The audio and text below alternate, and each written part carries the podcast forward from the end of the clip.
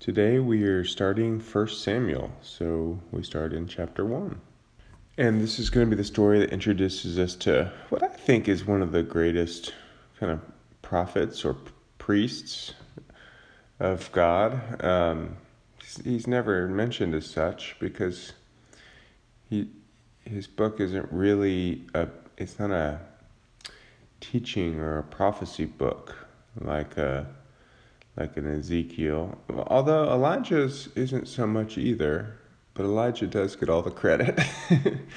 but Samuel uh, helped take the people out of a just a terrible, ungodly time, and uh, by the end of his life, uh, ushers in um, at least the foreshadowing of the wonderful kingdom of David, um, and in between establishes Saul. So certainly he's used in quite powerful ways. Um, and and the book is a fun read, so we'll uh, we'll get into it. So there's a man from who's an Ephraimite. He's uh, of the tribe of Ephraim, and named uh, where did his name go? Um, Elkanah, and he has two wives. One is named Hannah, and the other is Pe- Penina. Penina has children, Hannah does not. So she's very upset. I mean, any woman today who can't have children, it's it's brutal. Um, but especially back then, even more so, because that would have been, um, I mean, that, that, I don't want to use the word insult, there's a better word than that. Um, it would be humiliating for a woman in those days not to be able to have a child and be seen as like a curse. Um, it would, uh, it, it would be a terrible thing. And so Hannah desperately wants a child. And that's not to say her motives were bad. It's just, I'm just trying to give the setup of what it would have been like back then for a woman to be barren as she was. And so they would go every year up to uh, Shiloh to worship the Lord as a family. And the chief priest in those days was named Eli, and he was uh, seemed like a, a pretty good priest but not a good father. And so he his uh, two sons he was old and his two sons were actually the main active priests and they were bad guys. They did not have heart for the Lord. And their names were Hophni and Phinehas. And Eli loved Hannah. Of course he loved his other wife and, and his kids. Um, so he, when he would go to sacrifice, he'd give them all portions. But but he uh, particularly loved Hannah, and he would give her a double portion. Um, and and so this would happen, I guess, every year when they would go to worship the Lord. And it seemed common when uh, when when families would be made up of multiple wives that they would give each other grief and uh, and so Penina gave Hannah a lot of grief because Hannah did not have a kid. So one year they're they're there worshiping the Lord. Uh, she's you know she's just weeping to the Lord. She Hannah is. She's praying. She's praying internally in her head, uh, but her lips are moving. And Eli sees her and assumes she must be drunk because she's, you know, I, she's fervently seeking the Lord in in tears and weeping. And um, unfortunately, most people of that day, I guess, weren't seeking the Lord so fervently. So Eli thought she must be drunk. And Hannah says she's, you know, because he confronts her about it. And she says, I'm not drunk. Um, I'm oppressed in the spirit. But I've poured out my soul before the Lord. I'm not a worthless woman like you imagine. And so Eli says, Go in peace, and may the God of Israel grant your petition that you have asked of him. So he doesn't really know what he's blessing, but uh, the high priest is blessing uh, her prayers. And she's, of course, praying that she would have a, I don't know if she specifically said son or child, um, but she's going to get a son out of this. And, um, okay, yes, she had asked for a son. And, uh, and so he, uh, she, she's very grateful that he's blessed her and said, Let your maidservant find favor in your sight. And she's no longer sad. And, you know, takes nine months plus, and all of a sudden she's got a baby. And she names her son Samuel. So he's going to be the, you know, the namesake of this book. Oh, I forgot to mention that uh, uh, when when Hannah was praying to the Lord, um, she she said, "If you will give me a son, I will dedicate him to you all the days of his life, and a razor shall never come on his head." So it's kind of the Nazarite uh, pledge that she's making for her future son, and um, and so once she does have a son, she remembers her promise.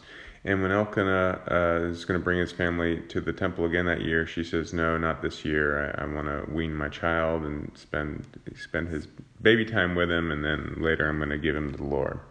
So Elkanah says that's fine, and um, and, he, and he, he shows a little wisdom. He says, "Only may the Lord confirm His word." So Elkanah is a very minor character, but I like that. It's, what we do know of him seems pretty good. So when when Samuel is weaned, and I don't know, if, you know, we're talking like two, three years old probably. She brings a three-year-old bull, um,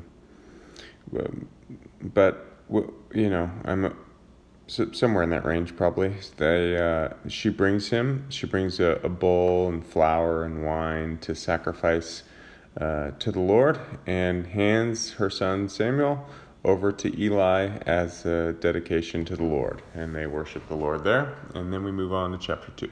And chapter 2 is a song that Hannah sings before the Lord, and it's a, a nice song of just worshiping the Lord, the greatness of God.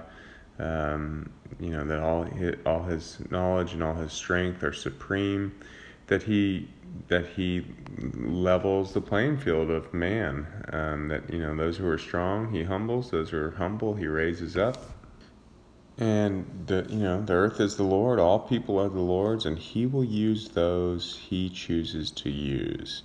And it is not by the uh, the things of man that such things are that the Lord judges such things, and uh, His judgment shall reign supreme and he will give strength to his king. So, foreshadowing the fact that Samuel is going to bring about kings and will exalt the, the horn of his anointed. And so, then the, the second part of chapter 2 is basically the beginning of uh, Samuel's, how Samuel starts to come to know the Lord. Although, first, it's going to tell us how worthless Eli's sons were, which is kind of important to show us that you know these are these are the priest family. These are the sons of aaron. These are supposed to be those who are closest to the lord who represent the lord to the people and the people to the lord. Um, these are supposed to be very dedicated people and in order to provide for them god set up in the law when he was establishing it through moses and aaron that the people would bring um, offerings. And everything was supposed to be done in a very specific way. And it's going to go on to show us that that they just took advantage of this and that they used their position as priests, high priests' sons. One of them, I'm sure, was set up to be the high priest, and instead they used their position to uh, enrich all their base carnal needs. And so the people would be offering sacrifices, and the food would be for the priests. Like all they had to do in certain situations was just wait and observe the proper order God had established. But they would say no. They would, in the middle of the sacrificing ritual, they would just take the meat so they could eat it. And the people, the people knew the law better than they did, or at least wanted to observe the law. I mean, they came from far away to observe the law and, and worship the Lord. And here these priests are not letting them do it. And uh, so the people would complain, but the, the you know they're, they're the high priest family, right? So they they would say, "No, you should give it to me now, or I'll take it by force." So they were they were really beset by evil. These two. So Samuel's a tiny little boy ministering before the Lord, learning the way of the priesthood, and um, it, it's he's an interesting character because he's an Ephraimite, right? He's not a Levite, and so he's going to be raised up as basically the the high priest, and yet he's not of the priestly family. Um, and so this is a it, it's a really interesting way in which God works. He establishes his law, but he works outside of the law all the time. So in the last chapter, we saw that King David is going to come from Ruth. Well, foreigners are not supposed to marry, excuse me, Israelites were not supposed to marry foreigners, and yet God blessed the, the birth of a foreigner into the future King David. Um, the, the, the high priest is supposed to be from the, the family of Aaron, and yet the, the, the I don't know, I kind of think well, let me not compare, but just say a very great priest who establishes the kingdom of Israel uh, is not a Levite. He's not from the family of Aaron. He's not even a Levite. Yeah, Samuel is an Ephraimite. So it just shows God establishes principles, but then He works specifically in in the lives of individuals in whatever way He pleases.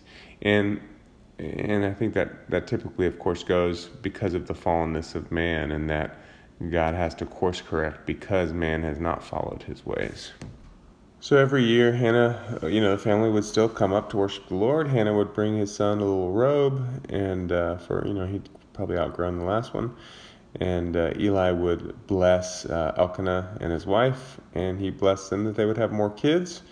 And uh, and she did. Hannah had conceived and gave birth to three sons and two daughters. And and you know, Samuel, she would go visit Samuel every year as he's as he's growing up before the Lord. And then we're back to Eli. Um, he rebukes his sons because he hears about how uh, the Eli's taken advantage of his of I mean the sons of Eli are taking advantage of their position with the women who are serving there at the doorway of the tent of meeting, and he says, well, you know, why are you you're doing this? I'm hearing about the evil that you're doing. He says, If one man sins against another, God will mediate for him. But if a man sins against the Lord, who can intercede for him? He's saying, You guys are doing a great evil. It is more than just a, a basic evil that happens throughout the people all the time. Uh, but they would not listen to them. They, for the Lord desired to put them to death. So the Lord has plans against these two. Meanwhile, Samuel is growing in stature and in favor both with the Lord and with men. I think that I think that uh, is repeated about Jesus later on. And then God has to send a man of God to Eli because Eli, um, Eli is not. I mean, he should have been bringing on the judgment of the high priest on these two priests, but they were his sons, and therefore he gave them a soft rebuke. But they they blew him off and didn't didn't listen to him. And so God has to send a another priest out, or excuse me, another man of God. It doesn't tell us who he is, in order to uh, give a word of judgment to Eli. And the man of God says, "Hey, your your father was a, a slave in Egypt, and I chose you. I chose the people to bring the people out of Egypt, and I chose your family specifically to be priests, to serve at my altar, burn incense, carry an ephod before me. And did I not give to, to your father the fire offerings of the sons of Israel? And after all this blessing, you kick at my sacrifices and my offerings, which I've commanded. You honor your sons above me. I've established this and you're ignoring this and propping up your sons who do terrible evil before me. And then God says, this is kind of what I alluded to earlier. Uh, he says, Yeah, I indeed said, Your family will serve before my house. But far be it from me to honor someone who dishonors me. And, and so I, that is not the way I will work. Behold, the days are coming when I will be, break your strength and the strength of your father's house, so that there will not be an old man in your house. You will see the distress of my dwelling in spite of all the good that I do for Israel, and an old man will not be in your house forever. Yet I will not cut off every man of yours from my altar, so that your eyes will fail from weeping and your soul grieve, and all the increase of your house will die in the prime of life. So he's putting a you know, he's putting a great curse on, on Eli and his family. And he says, This will be the sign for you. Your two sons, Hophni and Phinehas, on the same day, both of them will die. And instead, I will raise up a faithful priest who will do according to what is in my heart and my soul. And I will build him an enduring house, and he will walk before my anointed always. And everyone who is left in your house of your children, you know, your grandchildren, whatever, um, will have to come to him and and bow down and beg for a piece of silver or bread and say, please give me a, a priest job so that I can eat a piece of bread. So this is a tremendous curse put on Eli, and that's how chapter two ends, and we go to chapter three. So at this time, the Lord, you know, people are far from God, and and so. Uh, the Lord speaking to people was pretty rare in those days. The visions were not often given, and so, but then introduces us to Samuel hearing from God. So then this famous story happens where Samuel's uh, sleeping in the tabernacle and uh, he hears Samuel. and so he gets up, he runs to old Eli, who's you know pretty blind at this point, and says, "Here I am. Do you call for me?" And Eli says, "No, I didn't call for you." And this repeats a couple times until Eli catches on to the fact that um, this is God speaking. So then he tells Samuel, Go lie down, and it shall be, if he calls you, you shall say, Speak, Lord, for your servant is listening. So Eli's still able to give some good advice to Samuel, and Samuel goes and lays down. And then the Lord stood and called as at other times, Samuel, Samuel. And Samuel says, Speak, for your servant is listening. And the Lord says to Samuel, Behold, I am about to do a thing in Israel at which both ears of everyone who hear it will tingle. In that day I will carry out against Eli all that I have spoken concerning his house from beginning to end. For I have told him that I am about to judge his house forever for the iniquity which he knew, because his sons brought a curse on themselves, and he did not rebuke them. Therefore I have sworn to the house of Eli that the iniquity of Eli's house shall not be atoned for by sacrifice or offering forever. This would be a heavy thing for him to learn. He's, he's we don't know exactly how old he is at this point. We know some years have passed, but he's still a young boy. And um, and here Samuel's basically, I mean, Eli's basically his father, right? And uh, he's he's just pronounced a massive curse on Eli and his family.